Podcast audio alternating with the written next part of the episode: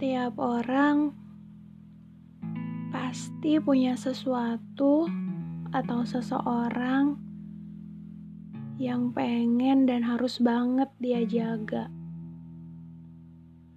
Dijaga supaya jangan sampai rusak. Jangan sampai kenapa-kenapa. Dan jangan sampai hilang. Kamu pernah nggak ngerasain kehilangan? Kehilangan sesuatu atau seseorang yang amat sangat berarti buatmu. Hmm, pasti pernah sih ya. Tapi gimana kalau ternyata kita cuma merasa. Gimana kalau ternyata selama ini sebenarnya kita nggak pernah kehilangan? Karena emang sejak awal kita nggak pernah punya apa-apa. Sesuatu atau seseorang yang kita anggap hilang itu bahkan sampai selamanya bukan punya kita.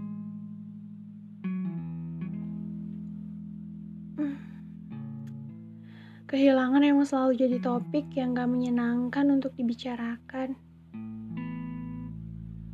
Semua orang pasti benci kehilangan. Karena gak mudah membiasakan diri untuk gak melihat atau merasakan hal yang biasanya selalu ada. Sebab kehilangan selalu meninggalkan kenangan. Mereka hilang, tapi gambaran-gambaran tentang mereka di kepala kita nggak ikut mereka bawa pergi. Mereka tinggalin gitu aja, tergeletak di memori dan perasaan kita. Semesta emang selalu gitu. Seneng banget bikin pertemuan yang tiba-tiba bikin kita papasan sama seseorang tanpa direncanakan sebelumnya. Terus dibikin saling tatap, saling melempar senyum, Sampai akhirnya tukeran nomor WhatsApp. Terus diam-diam mulai berencana untuk bikin kita jatuh cinta sama dia. Ngebangunin harapan kita seolah-olah dialah orang yang kita cari selama ini.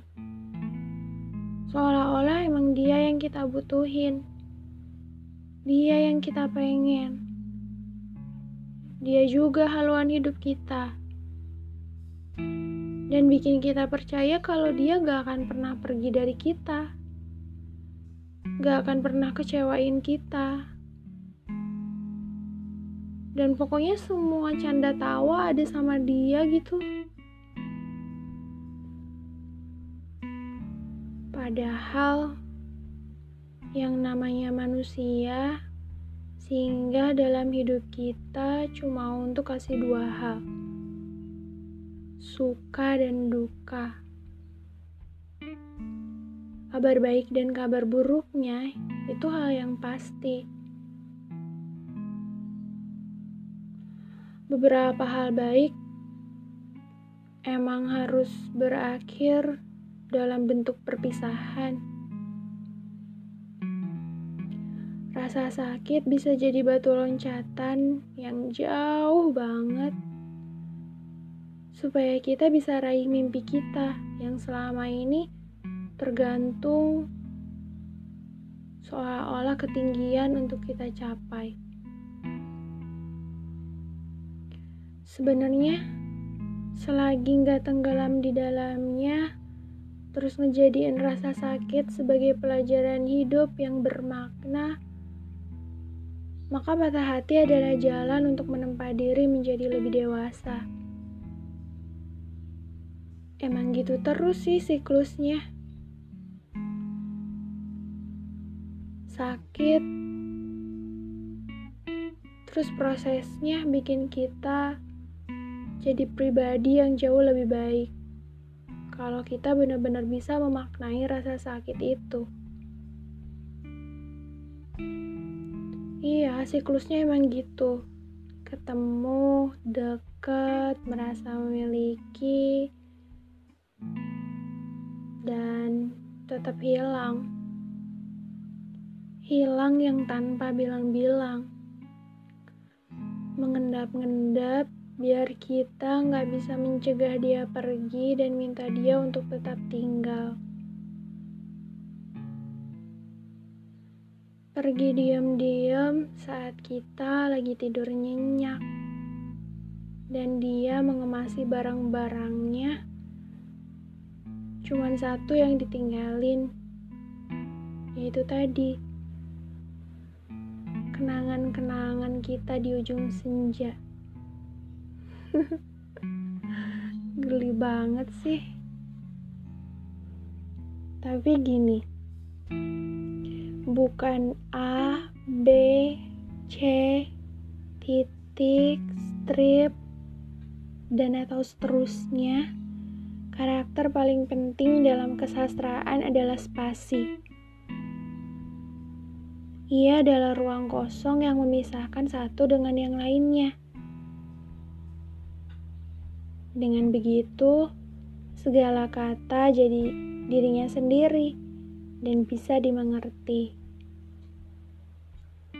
Tapi spasi juga bukan apa-apa atau siapa-siapa. Dia cuma ketiadaan. Dan sejak awal sudah berserah diri untuk begitu. Ya emang, dibutuhkan ego yang cukup besar untuk sampai pada tingkat kerendah hatian seperti itu dia ada, tapi sebenarnya dia cuma sebuah ketiadaan yang bisa bikin kalimat-kalimat atau kata-kata lain jadi punya makna. Nyadar nggak selama ini kita selalu jadi orang lain demi bikin dia senang dan suka sama kita. Kita jadi seseorang yang dia mau. Padahal belum tentu diri kita pengen kita meranin itu. Dengan demikian, mungkin kita bisa mulai sepakat bahwa yang akan selalu kita butuhin adalah jarak. Iya, jarak yang bisa bikin kita berani untuk jadi diri kita sendiri. Kayak kata-kata yang bisa berdiri dan jadi diri mereka sendiri karena ada spasi. Kalaupun nanti dia kembali, itu harus karena emang dia yang mau kembali. Terus kalau ternyata nggak kembali gimana? Ya udah sih. Kamu juga harus mulai berdiri dan beranjak pergi. Ninggalin ruang tunggu yang selama ini ternyata udah nggak layak huni. Ini saatnya kamu pulang. Naik kereta atau bis kota, terserah. Mudah-mudahan di jalan kamu papasan sama orang baru yang bisa nerima versi dirimu sendiri tanpa harus jadi orang lain. Dan mau nemenin perjalananmu selanjutnya. Kenalan, tukeran nomor WhatsApp, tentuin rute perjalanan, dan ngulangin siklus yang sama sampai semesta capek sendiri, ngerjain kamu dan mempertemukan kamu sama seseorang yang bisa lebih lama tinggal. Kenapa lebih lama tinggal? Ya karena pada akhirnya tetap akan ada kehilangan. Entah dia yang hilang atau kamu yang menghilang.